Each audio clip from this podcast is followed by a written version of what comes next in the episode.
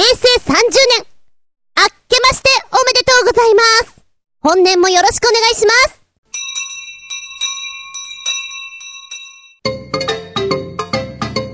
びっくりたまげた、日和げた。その183、1月9日。うーん、平成30年。30って重みあるよね。平成生まれも30歳か。いや、そうなんだけど、そうなんだけどなんか、うん。重みがあるなってすごく思う。年末年始いかがお過ごしでしたか？そうさな。いつも思うのは、休みがない分、ドカッと休むと、仕事に行けなくなる。毎日毎日がサザエさんシンドロームに陥ってしまうってやつです。あの、正直、31日ぐらいには、はぁ、来年には仕事行くんだよな。はぁ、って夕方ぐらいにはもう思ってしまう自分がいて、ちょっとダメだなって思ってます。まだ、まだ新年にもなってないのによ。そこは浮かれていいんじゃないって思ったんだけどさ、浮かれられなーい。皆さんは長期休みの後、どうやって自分を奮い立たせてるの？教えてほしいくらいなもんですよ。でもまあ基本的には皆さん、新年は気分盛り上げッターで、ワイワイやってることでしょ？結構皆さん、浮かれてハッピーニューイヤーしてたんですか？って、テレビのニュース見ると、渋谷のスクランブル交差点とかもカウントダウンで、すごかったもんね。いやいや、盛り上がってます。私、お酒は飲むけれども、飲まれるほどは飲まないので、やっちゃった話がすごく楽しくてしょうがありません。ちょいとその面白い話を後ほどに。ってな感じでしばしお付き合いくださいませ。お相手私、今年は年賀状9枚書きました。うん、まだ書くことあるかな？厚み純です。どうぞよろしくお願いします。この番組は、ちょあへよ .com のご協力へて放送しております。忘年会、新年会とお酒を飲む機会がとても多い年末年始。うーん。皆さんのお酒を飲んで、いや飲まれて、やっちゃったって話、楽しいよね。失敗が濃ければ濃いほど、人の不幸は蜜の味とはよく言ったものです。ちょっと面白かったのでここでお話。これね、女子用の雑誌ですな。ホットペッパービューティーの後ろのところに書いてあって、みんなやってるなーって、ほくそえんでしまうようなやっちゃった話な。マジか誰にも言えない、言いたくない。お酒を飲んでやっちまった話。あるあるなのかもしれないし、マジかっていうのもあるし。第10位彼からもらったリングをなくしてしまい、バレないように自分で同じものを購入。気まずいな、これな。ないみたいなね。また同じもの探すのって手間だしさ、痛い出費なんじゃないですか？そんな人は、財布の中に入れとくとかさ、首から下げとくとか、それがいいよね。第9位。好きな人と初デート、お酒に強い私は飲みすぎて、相手を潰してしまいました。おら飲めやーってやっちゃったのかな強いお姉さんです、それは。かっこいいお姉さんです。どうでしょうちょっと、あの、相手の男性の鼻をペッキペキに折ってしまったんじゃないかと、おばちゃん心配です。第8位。飲みすぎた翌日。両足捻挫していた。ははこれすごい可愛いんだけど。両足捻挫ってすごくない？どうやったら両足捻挫できるの？まあ、翌日、いた、あれ、どうした？って気づいたわけでしょ？だからそこまで普通に帰ってるんだよね。何がどうした？詳しく知りたいよね。私の中でこの8位は最高傑作です。第7位。上司のカバンを持ち帰ってしまい、うちで上司の携帯を見ると、公衆電話から、鬼伝の履歴が、怖い。怖い怖い怖い怖い。怖いこれ。持ち帰らんで。気づこう、そこは。これ一応、女子のトークだから、まあおそらく、カバンっていうのは気づくと思うのよ。明らかに自分のと違うじゃん。自分だったらどうします？うわぁ、想像できない。どうやってごまかすかなってまず考えるね。うん。でももう素直に、素直に謝るしかないので、記憶をなくしてしまったことにするよね。自分に置き換えて考えると本当に恐ろしい話です。第7位。第6位。トイレにトイレットペーパーの芯を流して2万円超えの修理費。これはどうしちゃったのかな？普通流さないじゃん？トイレットペーパーの芯。うっかり？それとも気が大きくなっちゃって ?2 万円は痛いよおそらく、ジャーって流した時にブクブクブクブクブクって溢れてきたんでしょ？あれ？やべ。あれ？やべ。どうしよう。まあ、そこで逃げなかったのは偉いけどね。うん。これもちょっと多分前後色々あったんじゃないかなと思われます。はい、第5位。帰りの電車で気持ち悪すぎて立っていられず、おばあさんに席を譲ってもらったよっぽどです。これはよっぽどです。このような状態の時に電車に乗ってはいけません。見てられなかったんだろうね。うーん。私が電車に乗っていた時代に、確かにそういう人いたな酔っ払いさんで、あ、この人すごい、やばいなっていうあの、動いてる範囲が半端じゃないのよ。止まってられないんだろうなっていう。まあ、女性だったらなおさらだよね。おばあちゃん優しい。はい、第4位。会社の同期とワンナイトのはずでしたが、今の彼氏です。ま、結果オーライってことでいいんじゃないんですか？ねえ、そこは。第3位。ベロベロの状態で終電ダッシュをして、駅のホームで大こけ。腰にひびが入って入院決定。ああ、怪我はね。しかもさ、恥ずかしい。理由を聞かれた時も恥ずかしい。言いたくない。で、入院するから会社にも言わなきゃいけないし、家族にも言わなきゃいけないし、何度も何度も言わなきゃいけないのが超恥ずかしい。です。第2位、タクシーで、なぜか実家に、1万円の請求。あー、そういうことか。本当は自分家があるのに、実家に帰っちゃったんだ。本能？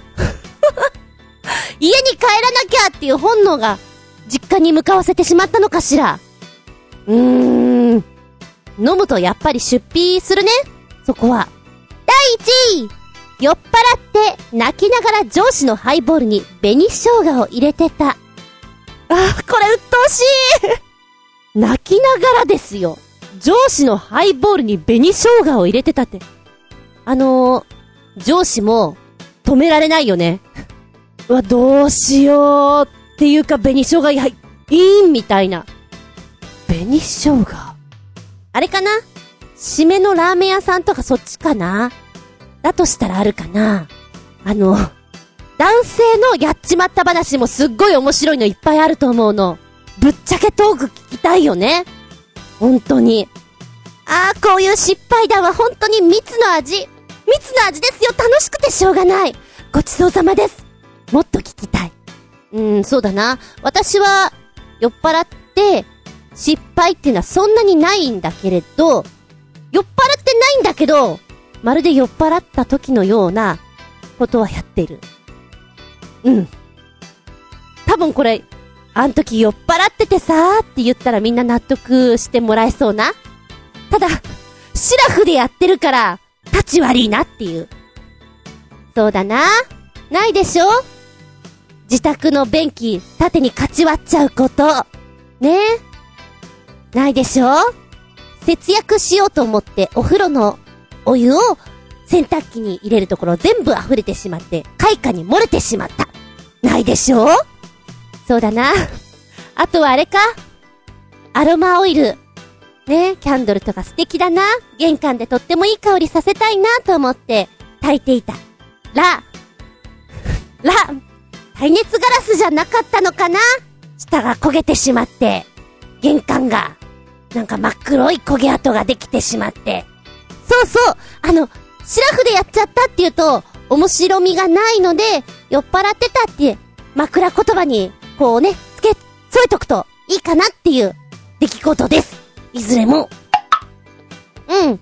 皆さんの周りの方々で、いや、己でもいいんだけど、アルコールによるやっちまった話、あったらぜひ教えていただきたいです。私、浮かれて聞きたいと思います。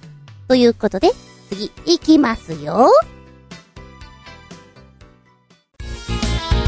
メッセージタイム。はい、メッセージいきますよ。取り残し分より、新潟県のヘナチョコヨッピーくん。以前に自分の顔に特殊メイクを施すイスラエルのメイクアップアーティストイラナを紹介したが、今度紹介したいメイクアップアーティストは、顔面崩壊メイクの達人だよかっこ笑い。顔面崩壊。その言葉は結構、ドキッとさせられるね。はい、ポチッと押すと、タイトル必見顔面崩壊？すごいけど怖いカナダのアーティスト、ミミッチョイによるメイクアップ写真。ということで、6分30秒の絵がドーンドーンドーンと出てくるわけなんですが、この方、もともとは保育士だったんですって。んで、3年間保育士をやって、んー、なんか違うな。私の想像力をこうかき立てるもの今の仕事じゃ活かせないなっていうことで、ある時、ハロウィンにみんなを驚かせるメイクをしてみようかなっっていうのをちょっと作って、母親に見せたところ、ものすごい喜んでくれて驚いてくれたと。あら、あら、すごいのかしらこれ。で、SNS に上げたら、反響すごくて、これだわ？って思ったらしいよ。とってわからないよね。で、こちらの6分30秒のいろんな写真、こう見てくると、独創的。そう、この人は、保育士やってちゃダメだよ。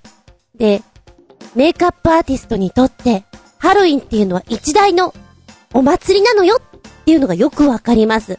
そうだなメイクっていうとやっぱりちょっとおきれになってく印象じゃないですか。顔面崩壊。え、まさかそっちに持ってくとは？っていう作り方に持ってってるのが本当に面白いです。顔の真ん中に穴がある唇のところに蛇とかが絡んでいたり、タコができていたり。ああ、細かいなーっていうものやってる。んで、顔のパーツがパキーンって横にずれてたりさ、こう、ぼやけてたり、目が増えてたり。まあ、正直、モンスターみたいな感じですよ。怖い。そう思います。でもこの独創性は本当に豊かで面白いなと思う。あの、若干ね、顔に穴が開いてるやつとか、筋肉マンのなんか超人に出てくるような雰囲気っていうのかな？吸い込まれそうな、ブラックホールができそうな、そんな風に思いながら見ましたよ。で、もう一つつけてくれてるところ、ポチッと押すと写真がドワーッと出てくるので、これを見てもいいかなと思います。動画の方にこれが載ってないのもあるのでね、例えば、あの、目玉がポローンと飛び出てたりとかさ、うーん、あとはどれだ？顔がハンバーガーだったりとか。これはなかったな。発想だよね。よくこんなこと思いつくよね。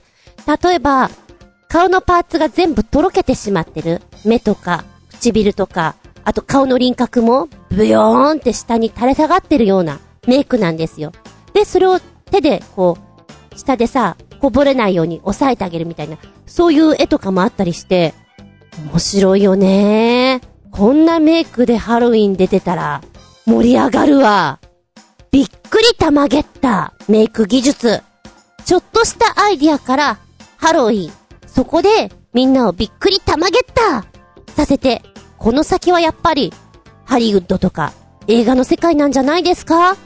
面白いです。またこのメイク、イリナさんは、ね、実際こうやってやっていくのよっていうのを見せてくれてたじゃないですか。ミミチョイさんも見たいよね。どんな風に時間をかけながらやっていくのか、仕上がりっていうの、大変面白く見させていただきました。びっくりたまげたげた !5 つ、リンゴンリンゴン。もう一丁、取り残し分より、すごい取り残してごめんロケットマンよっぴーくんからポンコッツさて、ネタの補充もしておきますかね。こんな変な映画が公開されたんだってさ。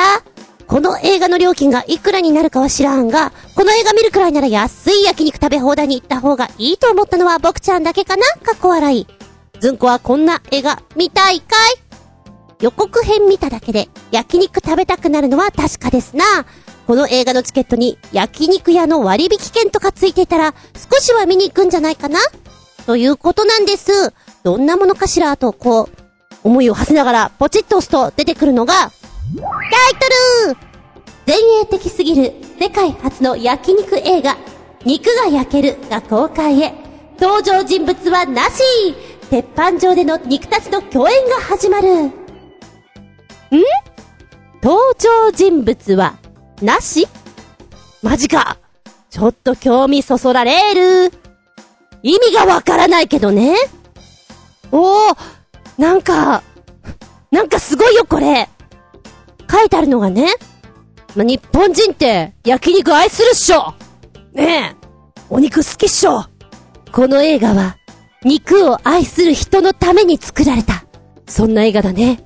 一切れの肉が、鉄板に乗せられ、焼き上がり、タレをくぐり、時に山中に包まれて口へと運ばれる。後を追うのはビールなどか、それとも白米かそんなことが書いてある。ものすごいこだわりの中で焼肉を見せてくれてるわけなんですけども、4K 映像スーパースローによる、お綺麗な映像で、この体験型映画として作られたわけだ。なんかこう、登場人物がいないっていうのが、すごいね。今までなかったじゃん、こんなの。で、テーブルの上のガスローターが舞台であり、鉄板の上で焼かれてる肉の様々な部位が、ストーリーを醸し出し、気象転結を、気象転結できるか？これで。そんな、なんかあの、ドキュメンタリーなんだそうですよ。うーん。今、予告編1分間見てきたんですけれども、なるほど、これは肉を食べたくなりますね。ナレーションが、ちょっと池田雅子さんを思い出すような女性の声で、焼肉は物語だ、という風に始まってくるのよ。で、音がね、うーん、オーケストラのチューニングのような、これから奏でますよっていうような音に聞こえるのね。面白いな。これからなんだろうな。あの、曲じゃなくてそこから聞かせたいんだっていうのが、発想としていけてるなと思いました。で、ところどころに、食に関する言葉を入れ込んでくるのよ。バーナード・ショー、劇作家なんですけれども、食べ物を愛するよりも、誠実な愛はない。とかね。そういうのが、スポーン、スポーン、スポーンとこう、言葉が出てきて、だから焼肉みたいな、繋げてくるんだろうなっていうのが、面白い作りだと思った。で、明らかにこれを見た後は、肉食いてーって思うだろうね。うん。さあ、これなんですけれども、ねえ、一体いつどこでどんな風に上映されていたかっていうのが、今探っていたらね、あ、なるほど、昨日まで 京セラドーム大阪、スーパープレミアム肉フェス、ニューイヤー肉トーバーフェス。こちらで上映されてたようです。なるほどね。えこちらの肉フェスに行って、あのー、こちらの映画をご覧になった方には、炊きたての白ご飯をプレゼントするという抽選会もあったらしく、肉フェスだからおそらくいろんなとこで肉のブースが出てるでしょ？肉といえば白まんま食べたいじゃないですか。これと一緒にお食べってことなんだろうなっていう、ちょっと面白いなと思った。うーん。世界最速ということで、まだ他ではやってなかったんだろうね。あ、これも面白い。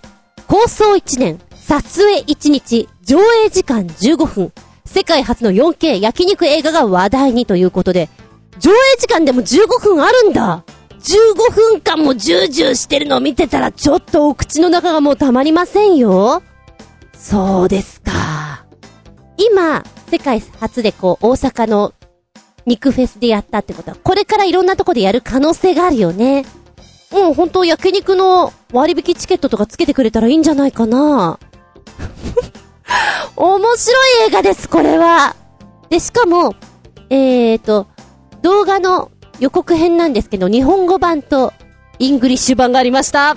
外国の人、ぜひ、日本の焼肉食べてください美味しいですってやつでしょうね。構想が1年間っていうのはすごいな三沢監督、その人にしかないドラマを。ずっと作りたかったんだろうね、これ。でも、周りの人に、お前本気かって結構言われたんじゃないかな作り上げたっていうのは素晴らしいと思う。撮影1日、焼肉屋さん貸し切ってやったんでしょうかスタッフで後ほど美味しくいただいたんでしょうか楽しいな。でもこれがさ、ありってことは、天ぷら、すき焼き、お好み焼き、いろんなものがありになるじゃないですか。こう、日本の食を海外発信するという意味でも面白くていけてんじゃないかなと思った。びっくり玉ゲッタだよね。え、登場人物あ、いませんよ。焼肉のみですと。これでいきます。いいなぁ。なんかこう、こびてなくていいな 笑えます。気分盛り上げた。こちらも下駄5つあげたい。私は、カルビが一番好きです。食べたくなってきた。でも実は昨日焼肉食べたんだけどね。えそれでもまた食べたいと思ってしまう。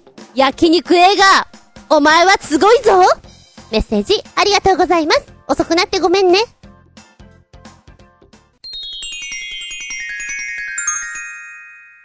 シシピンアウトタイム。テーマ、食パンを美味しく食べようです。昨年から、のびのびでごめんなさい。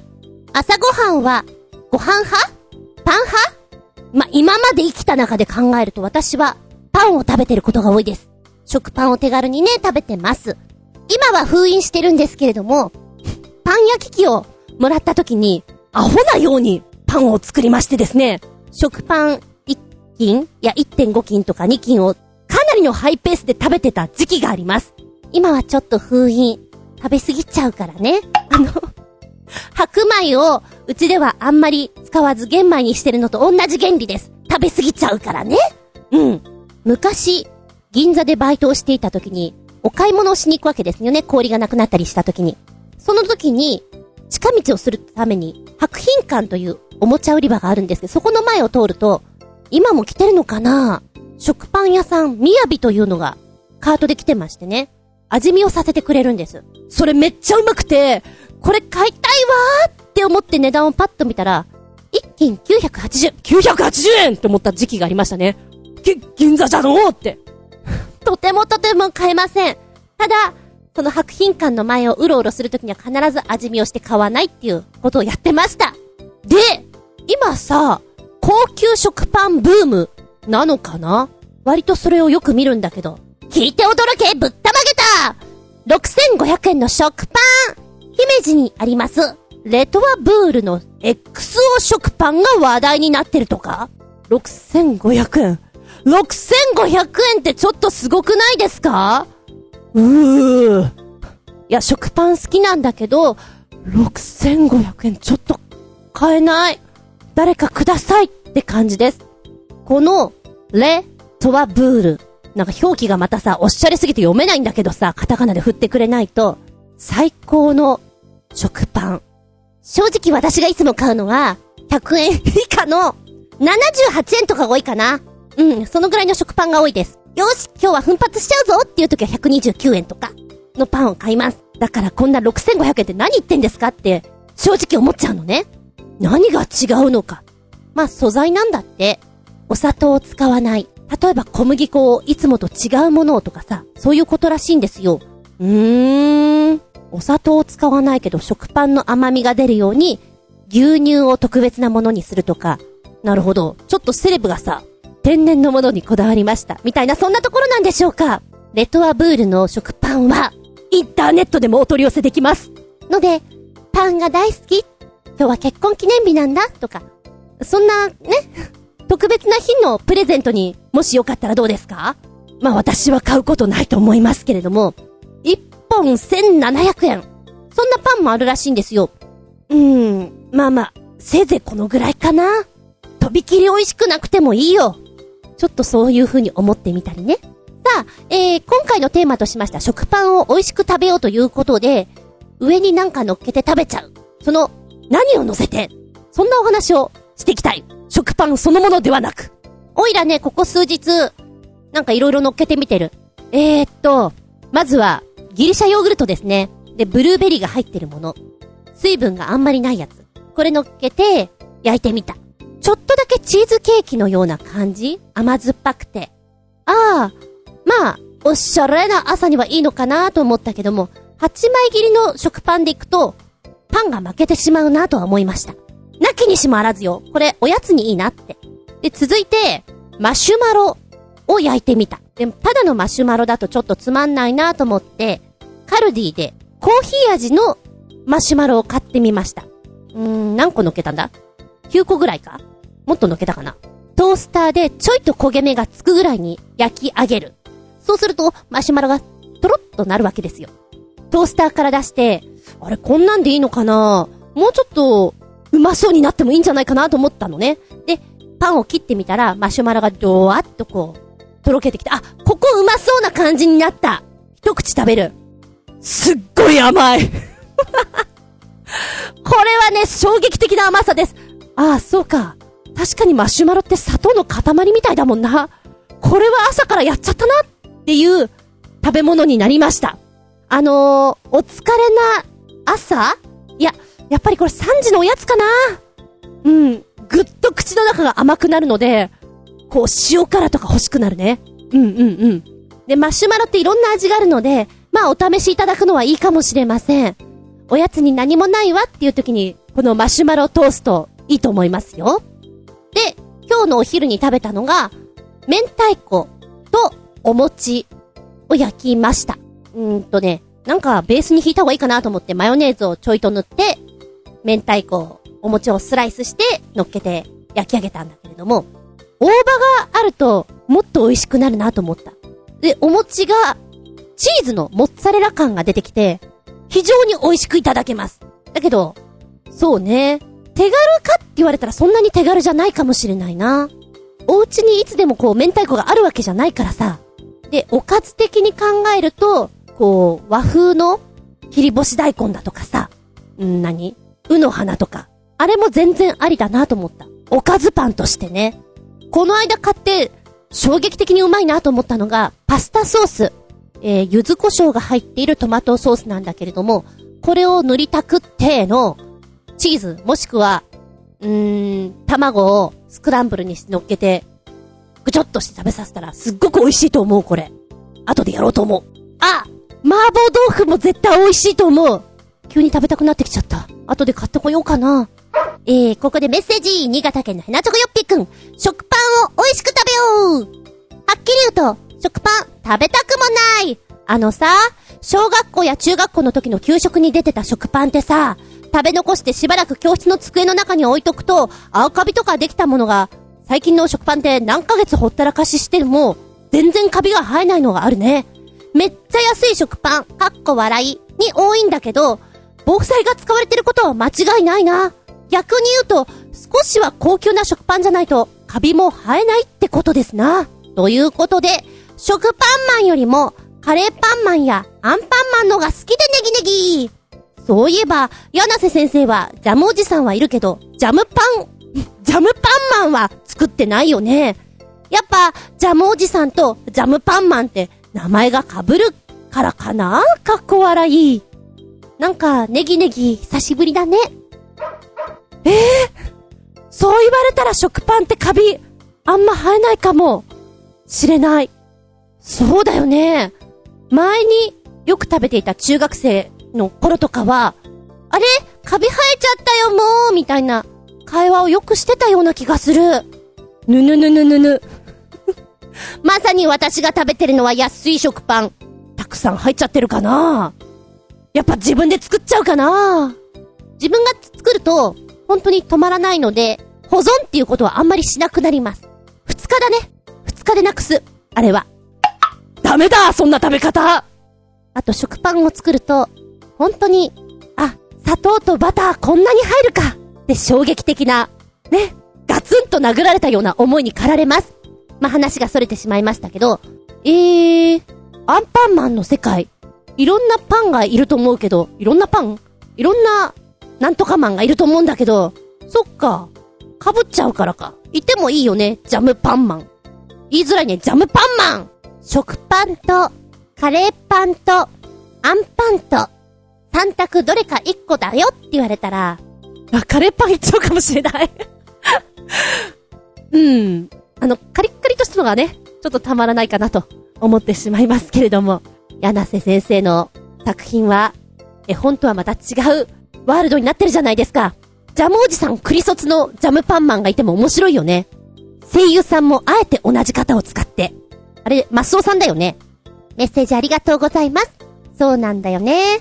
給食の食パン、懐かしいよね。今の子たちは本当に食パンとかパンがあんまり出ないようなので、逆にいいなって言われるんだけど、私の時には、週4日か、パンでした。食パンは大抵2枚です。バターがついてるか、ジャムがついてるか、はたまたシチューにつけて食べろというか。いい加減パンも飽きてきますよね。食べましたけど。器用に食べる子いたな。耳を残して、中の白い部分だけこう、ゴニョゴニョゴニョって取って、ボール状にして食べてる子がいた。おにぎりのように。まあ、クラスのムードメーカー的なやつがやり始めるとみんなが真似したくなるっていうやつなんだけどね。懐かしい。食パンを、子供の頃すごいやっていて、衝撃的に好きだったのが、それこそ、いちごのジャムと、バター、マーガリンですよね。たっぷり塗る。体に悪いほどたっぷり塗ったのを、パクつきます。一枚食べて、ああ足りない、もう一枚食べちゃえ。結局のところ、二枚食べちゃう。やつかな。そうね、子供の頃はイチゴのジャムがすっごい好きだったんだけど、今食べると甘くてしょうがない。お口が大人になったからなんでしょう。なので、あの時にはあまり好きじゃなかった、ブルーベリーとか、マーマレードとか、そっちの方が、今は食べやすいなって思っちゃいますね。うん。そして、もう一個、パンについてのメッセージいただいております。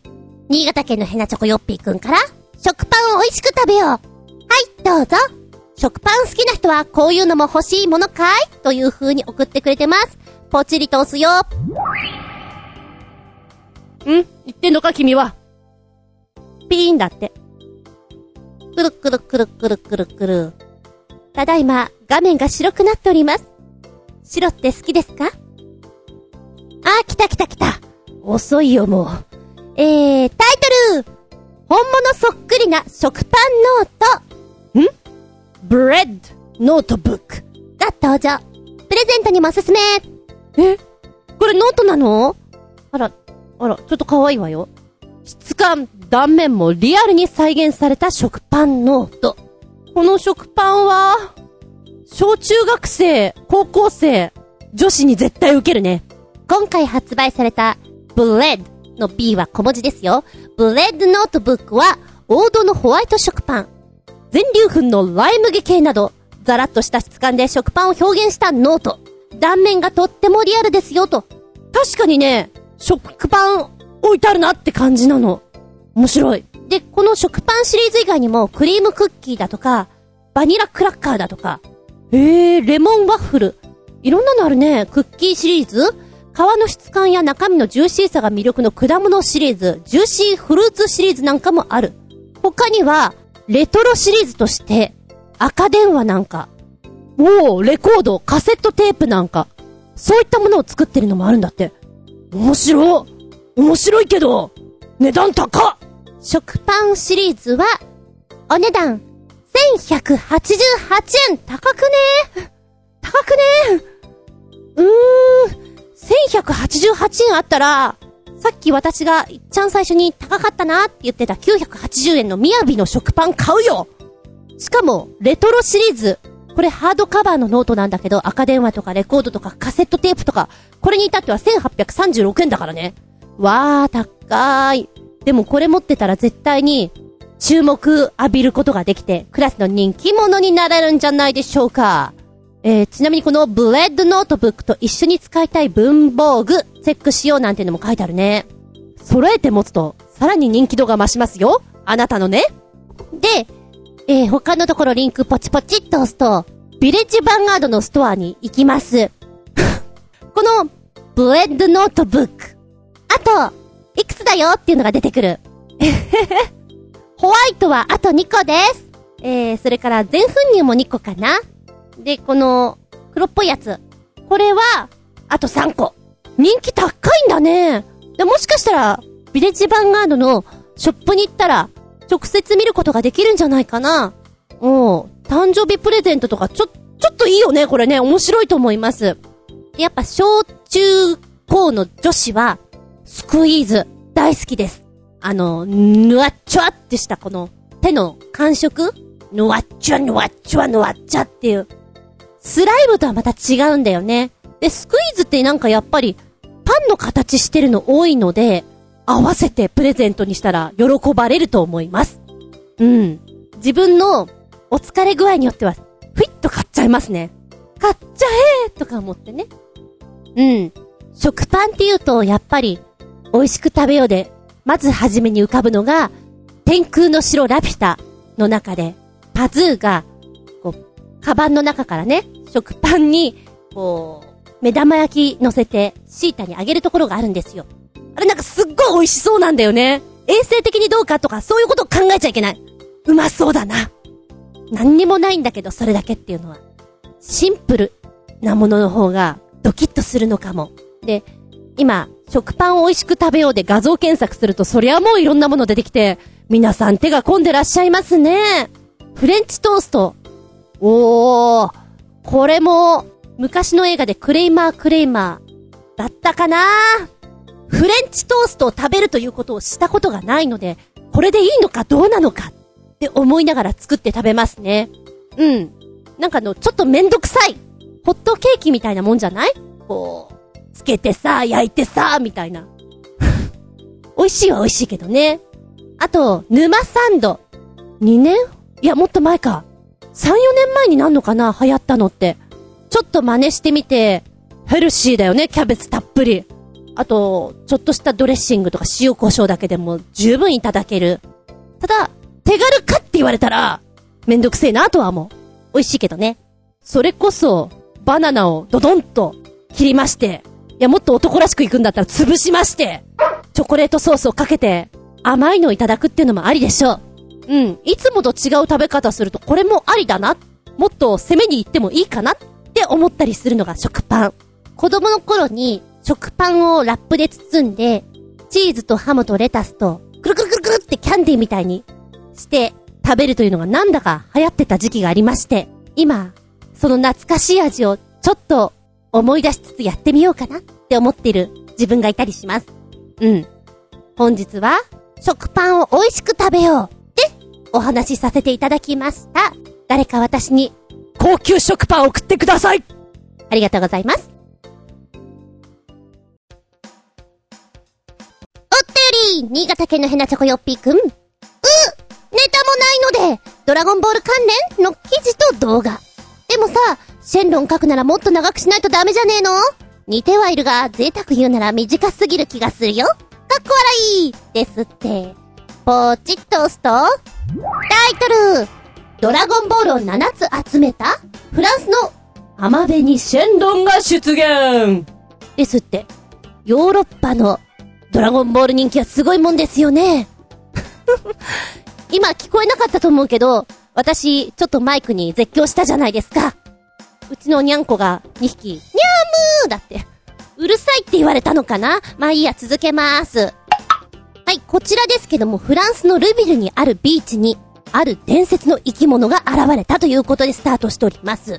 シェンロンね。ドラゴンボール好きだったな。あのー、ドラゴンボールがさ、まだ、純粋にドラゴンボールを集めて、で、ちょいちょい戦っていく。あのストーリーのが好きだったな、なんかね。今はほら、戦い、戦い、戦いになっちゃってるじゃない。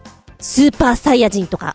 そっちよりも、もう本当に、悟空に尻尾があっての、あっちの方が、ちょっと好きでした。で、この線路なんだけれども、もともとビーチにあった古いブロックの建物を使用します。なんか落書きとかされちゃってさ、ドーンと置いてあってただ邪魔だなっていうようなブロックですよ。あれ？なんかこんな話あったよねあったあった。あれをアーティストの手によって蘇らせたっていうところは、そう昨年お話しさせていただきました。R2D2 を思い出しますな。ただの落書きのいらないものが、今じゃ人が集まるそんなものになったら素敵だよね。えー、元々の形が四角形じゃなくて、なんとなくシェンロンっぽいんだろうね。で、二人のアーティスト。うーんと、これはベイビー K さんと、ブエ、ブエンシーさんウィズさん？ちょっと読み方が 違ったらごめんなさいなんですが、この二人のアーティストがシェンロンにしたということ。ちゃんとね、手が込んでいて、シェンロンは7つのドラゴンボールを集めなければ出現しません。ということで、1ヶ月前ぐらいから、ドラゴンボールを川沿いに置いて、ドラゴンレーダーで探してるよ見つけたよっていうような絵を撮ったりして、やってるみたいなのよね。面白いね。発想がいいね。ただ、ただ、そうなの。このブロックは、そんなにでっかくないので、シェンロンのあったまーっていうところですかね、できたのは。うーん、満潮時にね、こう、波が押し寄せてくるとこにシェンロンの頭がドーンとあるところはなかなかいい絵ですよ。ただ短い。本当に短いんだけど、よくできてます。下に動画がありましてね。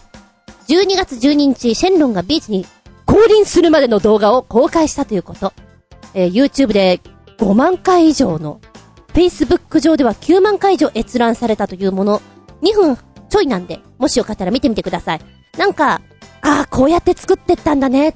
あ、こんな人たちが作ったんだねっていうのがわかるのって楽しいです。で、なおかつね、この線路のお話もとてもいいなと思うんだけども、このアーティストさんは、ものを、もともとあったものから絵をプラスアルファして、やるのが得意なんだろうね。好きなんだろうね。11月25日には、Facebook に投稿しているので、ああ、面白いなと思ったのが、これ壁かな？ドーンと穴が開いてるわけ。どうした？って感じなんだけど、その奥にですね、ドラゴンボール孫悟空が、カメハメハを撃ったところを描いてるわけですよ。だからまさに、カメハメハによる衝撃で穴が開いちゃったよって見えるのね。面白いなこういうの。トリックアートみたいでね、ワクワクします。いいじゃないですか。日本のアニメがこうやって世界に広がって、いろんな人が影響を受けて楽しいと思います。ちょっと気分盛り上げただよね。メッセージありがとうございます。もう一丁、新潟県のヘナチョコヨッピーくんからおったより、NGT48 のバラエティ班の登場です。普段は将棋のゲームしかしないおじさんでも、このゲーム欲しくなってきましたよ、かっこ笑い。えーと、おまずは太鼓の達人会。続いて白熱のカーレースゲーム会。新潟フレンド、もうむっちゃくちゃなバイクの会。と、リンクをつけてくれてます。まずは見てこようかな。今見てきたよ。えーと、私今すっごい見ちゃったな。触りだけと思っていたら結構見てきてしまいました。太鼓の達人の回、白熱のカーレースゲームの回。こちらは、えっと、ウェブ、ネットの方ですね。YYK ゲーム実況バラエティ。これやろという番組なんですけども、ゲーマーの赤石さん、トリオさん、コンビと、NGT48 からは、あゆ太郎、それからつぐつぐ、村雲さんもぐもぐっていうのかな？この3人が出てまして、あのー、こんな番組やってたんだっ。本当に民放で見るよりこっちのが全然楽しいなと思ってしまいました。太鼓の達人の回、つぐつぐ。つぐみんは、もともとバンダイ太鼓をやってた。っていうことで、バンダイナムコとか言ってかけててね、面白いなと思いつつ、太鼓の達人、ゲーセンにあったらやっぱやりたくなっちゃうなって思うんだけど、リズムものあんまり得意じゃないんですよ、私自身。これ、ね、1回100円とか200円とかかかるわけでしょ？お家で思う存分できるっていうのは素晴らしいゲームだなと思いつつ、ああ、曲目もこんなにあるのかと。家族みんなでやったら、友達とやったら絶対盛り上がるよね。太鼓の達人。今回、この番組の中で、ゲーマーチーム、ゲーマーって言ってもトリオくんはね、トリオくんはやってるのかな？やってないのかな？と、あのー、対戦バージョンでやると、さらに盛り上がっていい。ただ一つ言えるのは、私前に住んでた家、言ったかな？上に住んでる方がですね、クリスマス、太鼓の達人のゲームを子供たちに多分あげたんですよね？サンタさんがね。翌日から、どこどこどこどこどこどこどこどこどこどこどこどこ。それはもうすごいことになりました。冬休みだったからさ、朝から晩まで、結構夜遅くまでどこどこどこどこやってて、これちょっとたまらんなって本当に思ったね。うん。お隣さんも結構うるさかったんじゃないかなと思う。で、ある程度したら、時間を9時以降はしないとかね、少し考えてくれたようなんだけども、よっぽど連絡しようかと思ったぐらいだよ。なので、このゲームはね、やる時間帯をよく考えてくださいと思います。絶対に楽しいと思うけどね。鳴り物系、リズムものは絶対に子供を盛り上がるじゃない？私も子供の頃、やっぱりクリスマスに、パチンコのゲームを、ね、これは買ってもらったんだけれども、やっていて、で、お友達の家に、一週間ぐらいお泊りしてたのよ。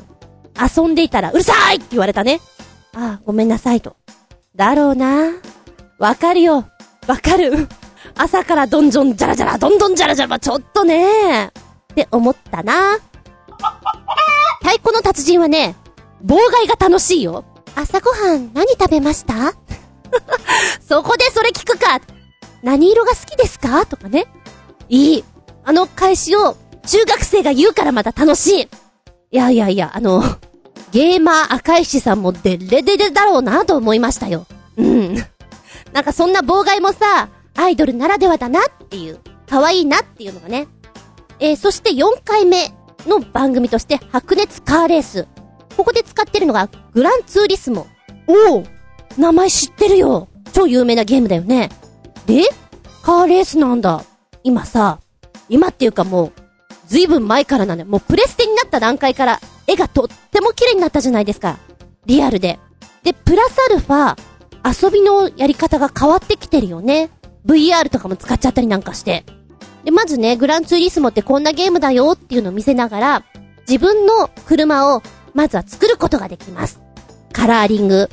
それから、何？本当に車好きだったらさ、ここをこんな色にしたい。ホイールはこう、みたいな、あると思うの。こだわりがね。そこで、みんなでワイワイ楽しめる。で、NGT48 の車を作ってみました。公開版かわいいの。赤い車で NGT48 で、いろんなとこにおにぎりがさ、新潟だからかな？みたいな。かわいいじゃん。プラス、あの、チューリップが、第3回にね、チューリップの花束を渡すところがあるんです。ああ、こういうところも気使ってて可愛いな。いい車だよ。で、逆にこの、これやろう、ゲーマーチームの方の車は、鳥尾くんのカラーリングになっていて、赤石さんが俺要素全然ないじゃんみたいなことを言っててね。作り方がうまい。で、なおかつ、この車を、世界各国っていうのをいろんなところでお写真を撮ることができるっていうのが、ああ、絶対楽しいって思った。広島の、この、人んちの前で撮ろうとかさ。で、角度もいろいろ変えることができるから、本当にオリジナルの自分で行ったことがないところでも行ったつもりになって撮ることができるっていうのは楽しい遊び方だなと思いましたね。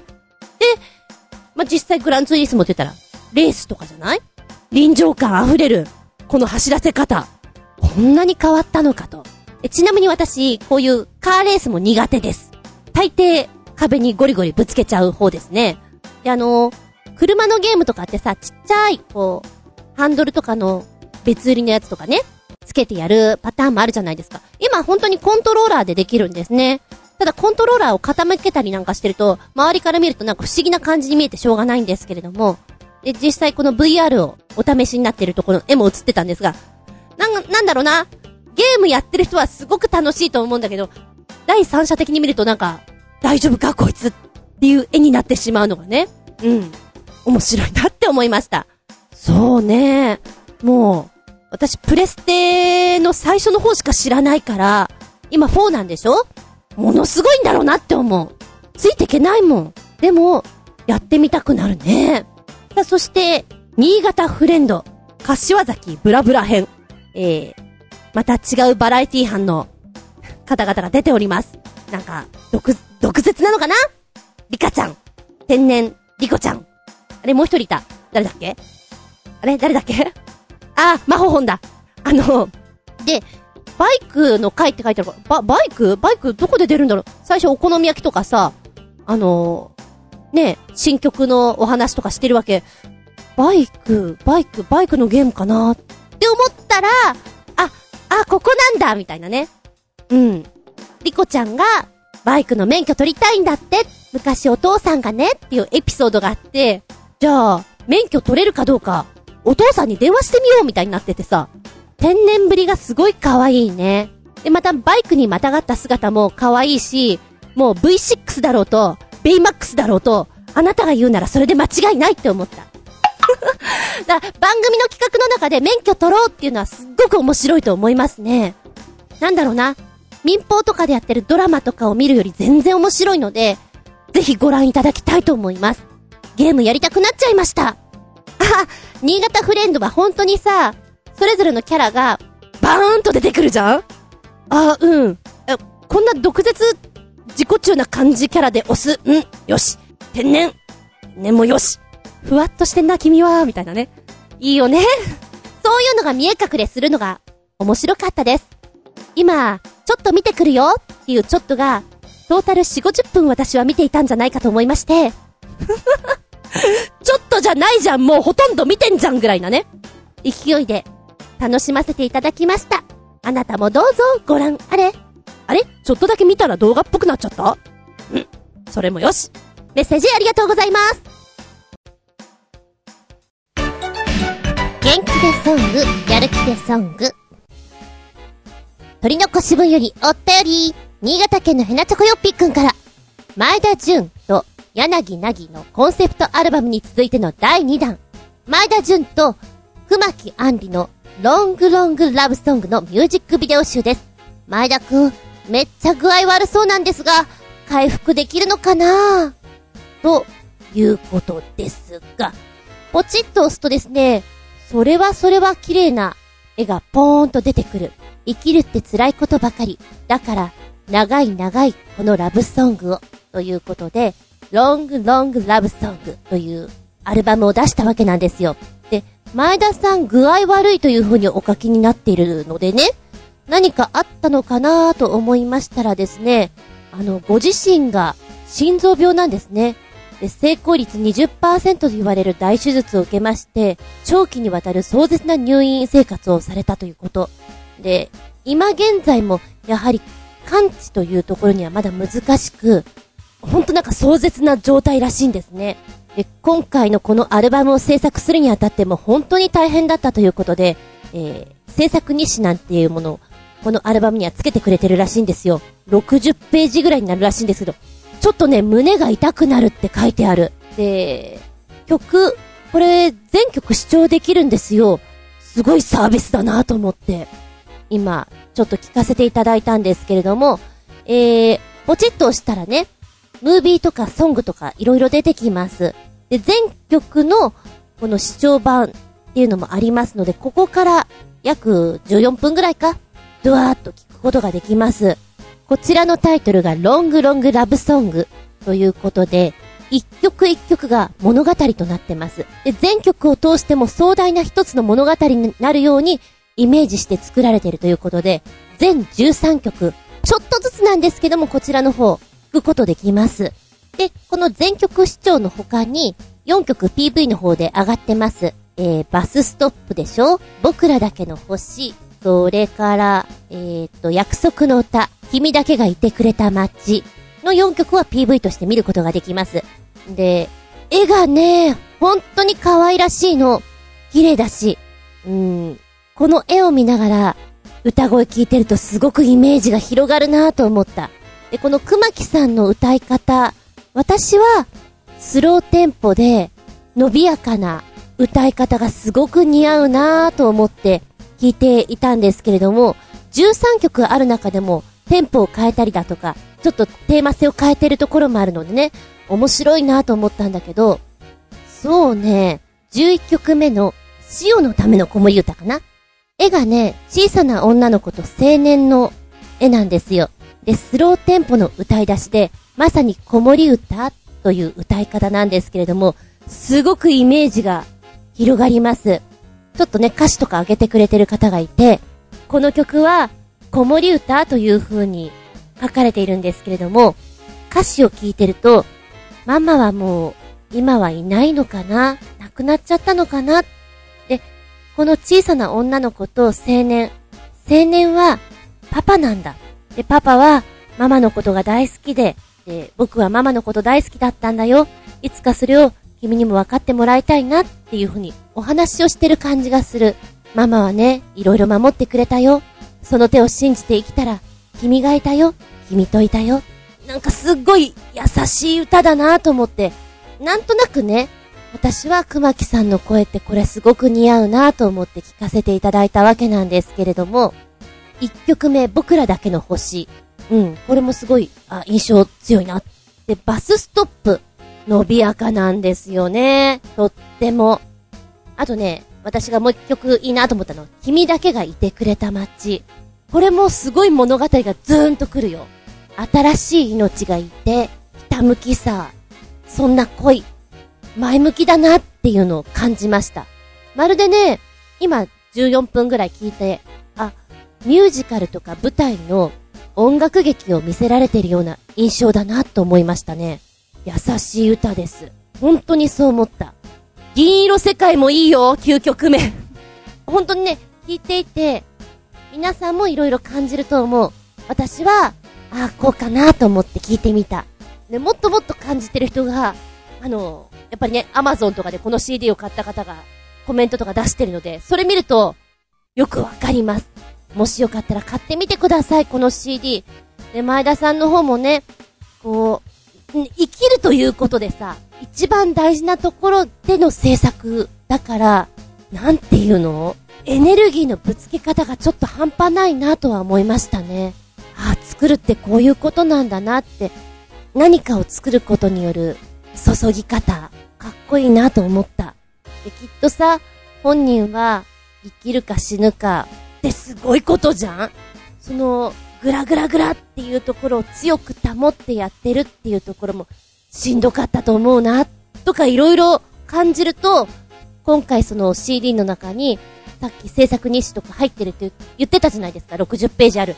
そういうのがつらつらつらっと書かれてるから、結構重みがあるガツンとしたものに仕上がってるということですよ。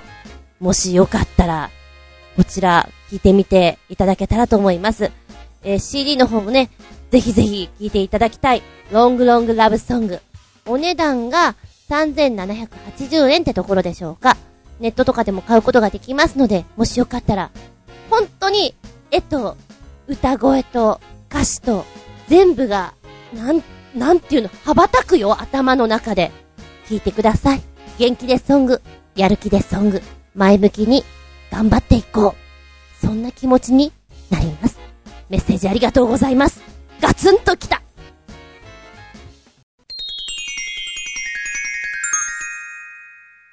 シシピンアウトタイムダブルテーマで2018年はこんな年になるでしょう夢を語ろうじゃないですか。いや、夢じゃなくてもいいんだけどね。2018年、そうだな。宝くじ、当たろうかな。の前に買おうか、自分。まあ、そんな話だ。あの、お正月にお年玉だよって言われて、宝くじもらったの。削るやつね。一等が100万円。やっぱちょっとワクワクするよね。あれの、開ける時っていうのは。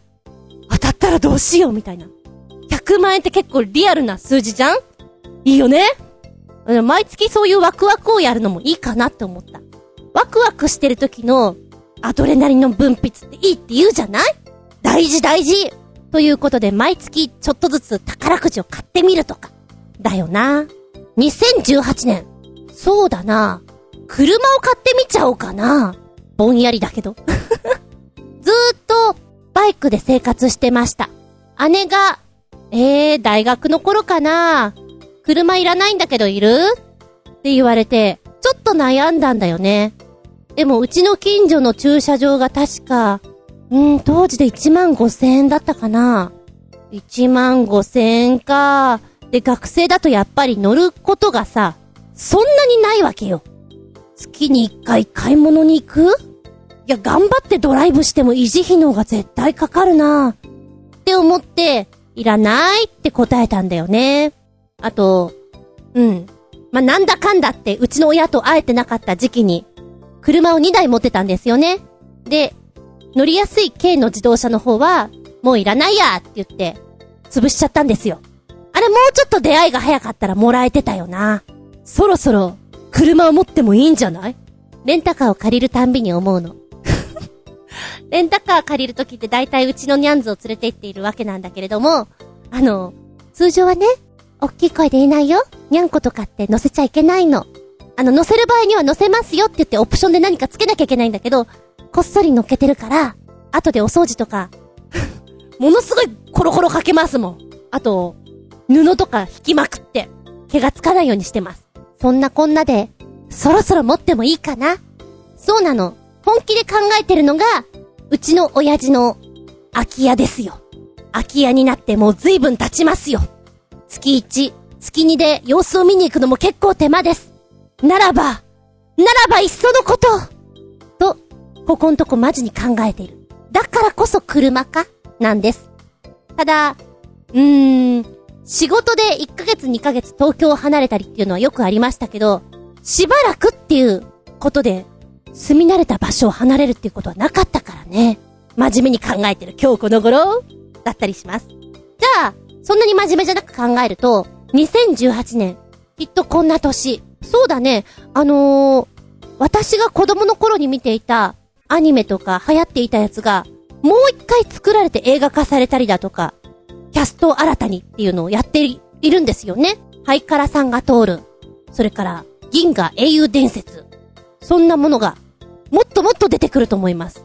おそ松くんが、おそ松さんになり、もしかしたら、そろそろジャニーズの誰かで、おそ松さんを実写化するかもしれませんよ。じゃなかったら、おそ松さんが、さらに年齢を上げて さらに年齢上げて実写化される、おそ松氏なんだろう、いきなりこう、死をつけるとなんか変な感じがするな。面白いんじゃないでしょうか。そうだな面白い役者さん使った方がいいんじゃないかなそれこそ、劇団上がりの人がいいと思う。大泉洋さんとかね。私的には唐沢さんがいいと思います。おそ松氏、どうですか？で、そう、あの、1月3日だっけ？君の名は、テレビでやってたでしょ？初めて見ました。あ、こういう作品なのかと。海外でも受けてますよね。で、ハリウッド映画も決まってるんでしょ？ちょっと想像すると面白いよね。え？これハリウッドでやるとしたらどうなっちゃうの？って。いや、男女が入れ替わっちゃうのはいいとして、ミコさんとかその辺の設定をどうすんのかな？クリスチャンで行くのかなとかさ。で、ハリウッド映画すると、なんだろう、ベースが崩れてしまって、しっちゃかめっちゃかになっちゃう時あるじゃん？あれが面白いよね。デスノート、海外版見た時に、おお、うーん。いや、あの、日本のベースに乗っ取って作った方が面白かったんじゃないかなって思ったりね。そのヘンテコ具合もまた楽しめるんですけど、あいたたな時もあって どうしてくれよって思う時があります。うん。2018年、さらなるそういう作品が増えてくるから、楽しめるんじゃないでしょうか。あいたたなんじゃないでしょうか。うーん、インスタとかどうなのかな？あれも勢いよくまだまだ続くものなんだろうか。今じゃさ、ミクシーって結構古い言葉な感じするじゃないですか。今じゃ、ねえ、ミクシーやってた人、え、まだやってるの？って気に言われたりもすると思うんですよ。インスタも、どこまで行くのかな？また新たなるものが次、控えてるんだろうなって思うと、ちょっと楽しいよね。インスタ映え。でもまだしばらく続くかなここんとこすっごい叩かれてるもいるじゃないですか。そうやって写真バンバン撮るのどうなんだろうかとか。他人の迷惑も考えろよとか。そういうのもあって、落ち着いてくるんじゃないかなとは思う。だからそろそろアナログに帰ってもいいよね。一周回ってワンみたいな。ちなみに私のお仕事にも関係しております、子役ちゃんブーム。こちらも、今、ずーっとずーっと落ち込んでて、何か作品でキラッとしたものがない限りにはしばらくこれ続くんじゃないかなと思う。予想では2018年は、まだブームは返さないと思うな。2018年皆さんが楽しみにしているであろう、スポーツの方のお話でいくと、えー、冬季オリンピックだよね。ビョンチョンオリンピック、2月ですよね。あと、サッカーだ。あるでしょやっぱその時期には、にわかファンが増えるだろうし、そこから憧れてスポーツを始める子たちも増えるだろうから、盛り上がりはあるだろうなとは思いますよね。あのー、本田マリンちゃん、みゆちゃん、あの辺の姉妹がすっげえテレビ出てくると思います。では、新潟県のヘナチョコヨッピーくんから、2018年はこんな年になるでしょう僕ちゃんとしては何も望んではおりません。平凡で平穏、平平凡凡、のんべんだらりの年で結構です。他人のことなどどうでもいいです。頑張りたければ頑張ればいいのです。僕ちゃんは頑張りたくないので、極力頑張りません。でも、自分の好きなことだけは一生懸命するでしょうね。ラジオ投稿、ネットでのアニメアダルトビデオ収集などなど、うん。極力頑張りませんっていう言葉も私いいと思う。無理してもね、自分でこれだって思うことだけを頑張るっていうのは自分に正直でいいと思うな。私は今、頑張りたくもないもの頑張っている。早く頑張らなくて済むようにしたいと思っている。まあ、あのー、私のことは置いといて、無理すると、やっぱり、精神的に来ちゃうものってあると思うんですよ。そこはね、あの、だらけすぎもどうかと思うけど、日本人って頑張りすぎてしまうところがあるので、いいんだよ。そんなに頑張らなくて、肩の力を、スッと、スッと抜いてな。楽に行こうぜ。それとっても大事。自分がなくなっちゃうからね、頑張りすぎちゃうと。なので、皆さんの周りでも、ちょっと頑張りすぎてしまってる人とかいたら、もっと楽に行きな。肩ポンポンと叩いてやってね。チョコレートでもあげてください。ほんと大事だと思う。うん、私もすごい、ちょっと厳しかった時期、表情がなくなってた時あったらしくて、結構楽屋で言われましたもんね、それは。周りのみんなで、助けてあげてね、そういうのはね。おいらも早く頑張らなくていい自分になろう。キラーン。あとちょっとだ。キラーン。まあ、それは置いといて。もう一丁メッセージいただいてます。新潟県のヘナチョコヨッピーくん。2018年はこんな年になるでしょう。おじさんだから、世の中のことなど、もはやどうでもいいよね。気になるのはただ一点。第3回 AKB48 グループドラフト会議の結果のみ。NGT にはこの候補者の中から誰が入るのだろうか ?NGT をメジャーにする救世主は現れるのだろうか？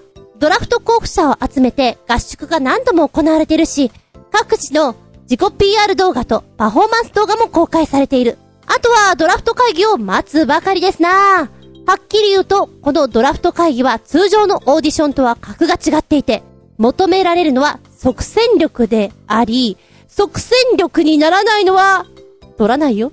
つまり、各グループというチームで2、3人ってところでしょうな。かっここれに落ちたら、たびたび行われるであろう。普通のオーディションを受け直してもらうことになるだろうね。ドラフト候補者は、どの普通のオーディションでも、最終審査から参加できる特権が与えられるからさ。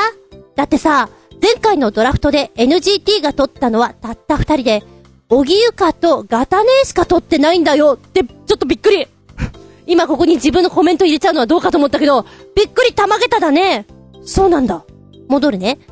どの子が選ばれるかは、非常に楽しみではあるが、僕ちゃんが NGT に一番必要だと思ったのは、3番と54番って子かな。NGTI がすごいね。あとは47番、72番、かっこ、よく見るとこの子が一番可愛い気がする。かっこ閉じ。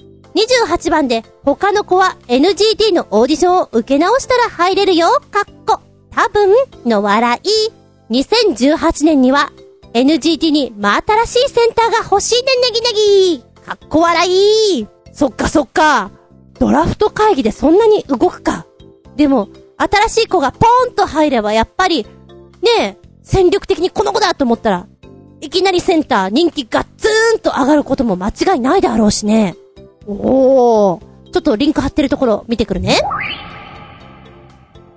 はい、今、いろいろ見てきたんだけど、今すげえ時間かけてみちゃったな。あのー、すごく見やすくなりましたね。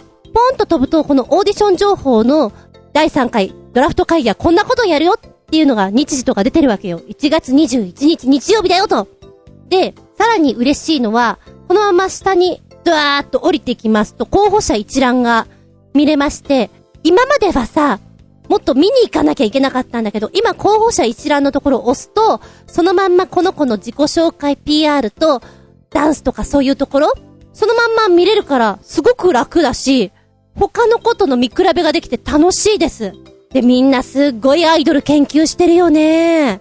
いや、研究足りないなっていう子もいるんだけど、面白いよ、すごくこれ。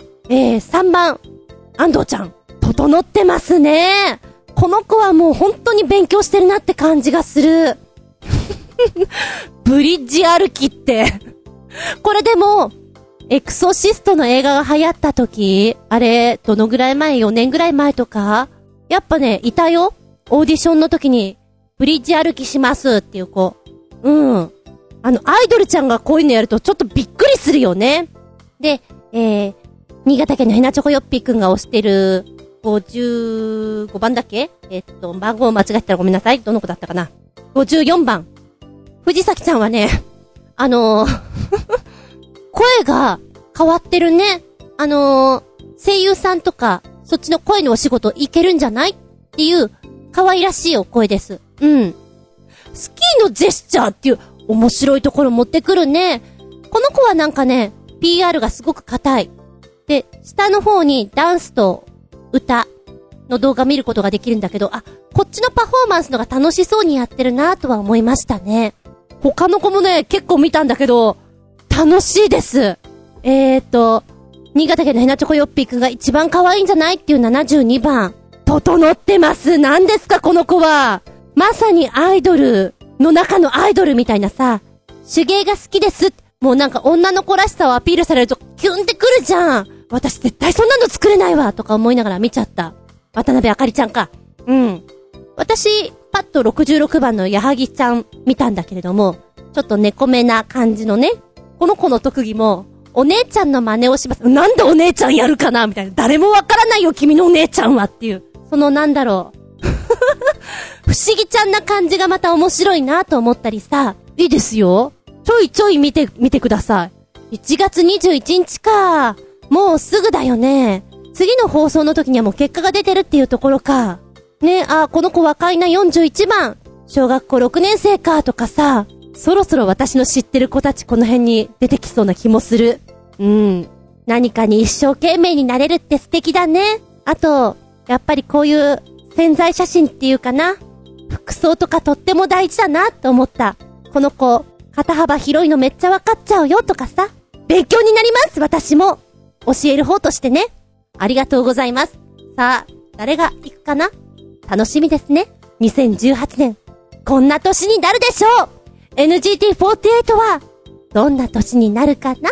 メッセージありがとうございます。あのね、教えてもらったリンク先行くと、ちょっとで終わらなくなるから、あの皆さんご用心して時計をね、気にしながら見るといいでしょう。気がつくと、30分ぐらいあっという間に過ぎるからね。やばいやばい。2018年どんな年になることやら。そうだな。にゃんこもあと2匹ぐらい増えてもいいかな。あの、年賀状出すときに、今年は猫増えてませんとか 出してます 去年とか増えたからね。もううちの姉もね、今一体何匹いるのって聞いてくる。2018年は、増えちゃうかなそれは猫の神様との出会いだから私にもわからないってな感じで、ダブルテーマ、2018年はこんな年になるでしょうあなたはどんなのイメージしてる？イメージってでも、とっても大事なんだよ。プラスに思ってるとプラスになるしね。楽に生きようぜありがとうございます。この番組は、ちょあへよ .com のご協力へて放送しております。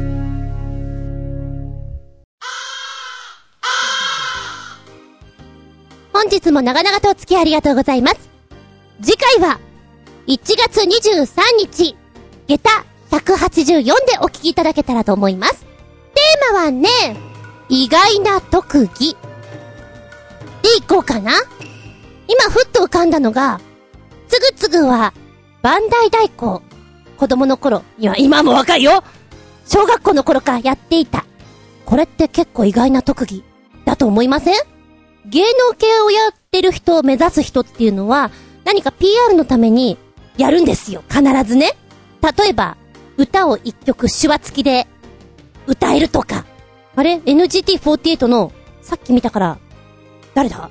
徳川家の将軍の名前が言えるみたいなこと書いてなかった？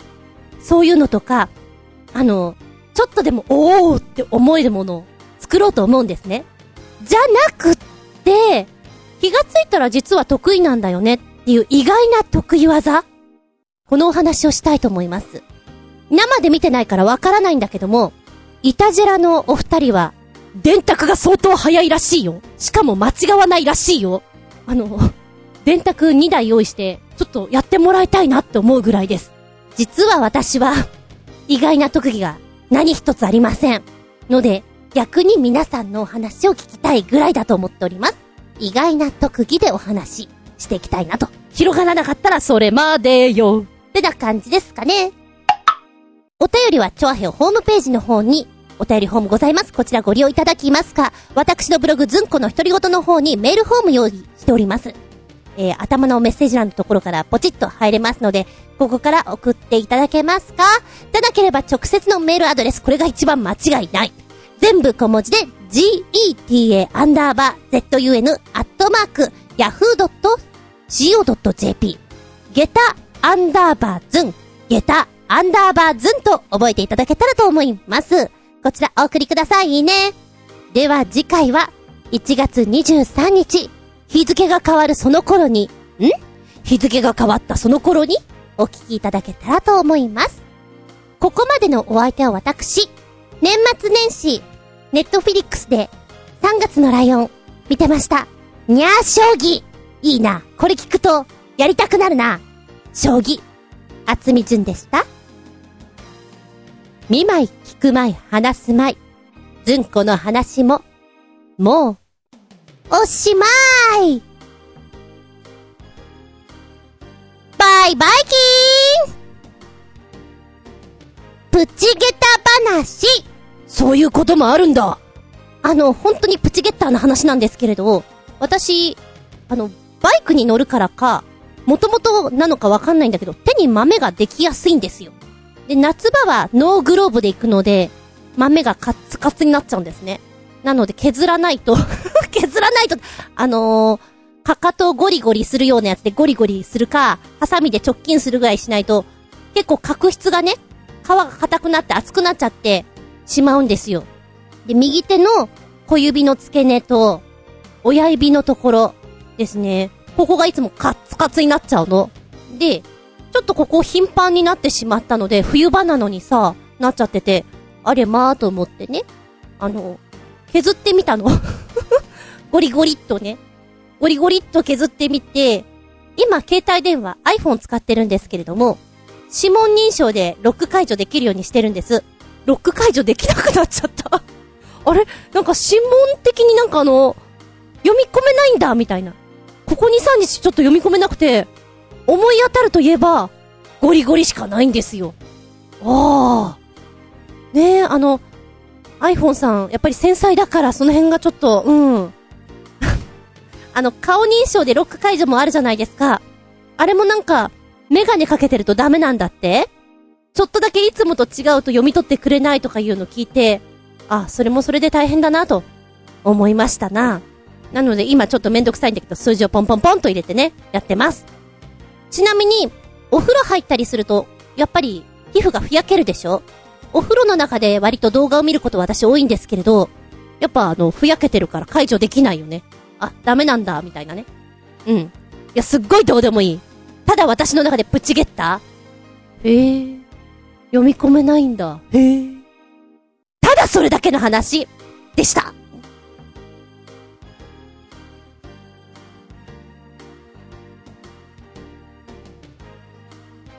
ゲッター、ゲッター、プチゲッター。ずんこの中で、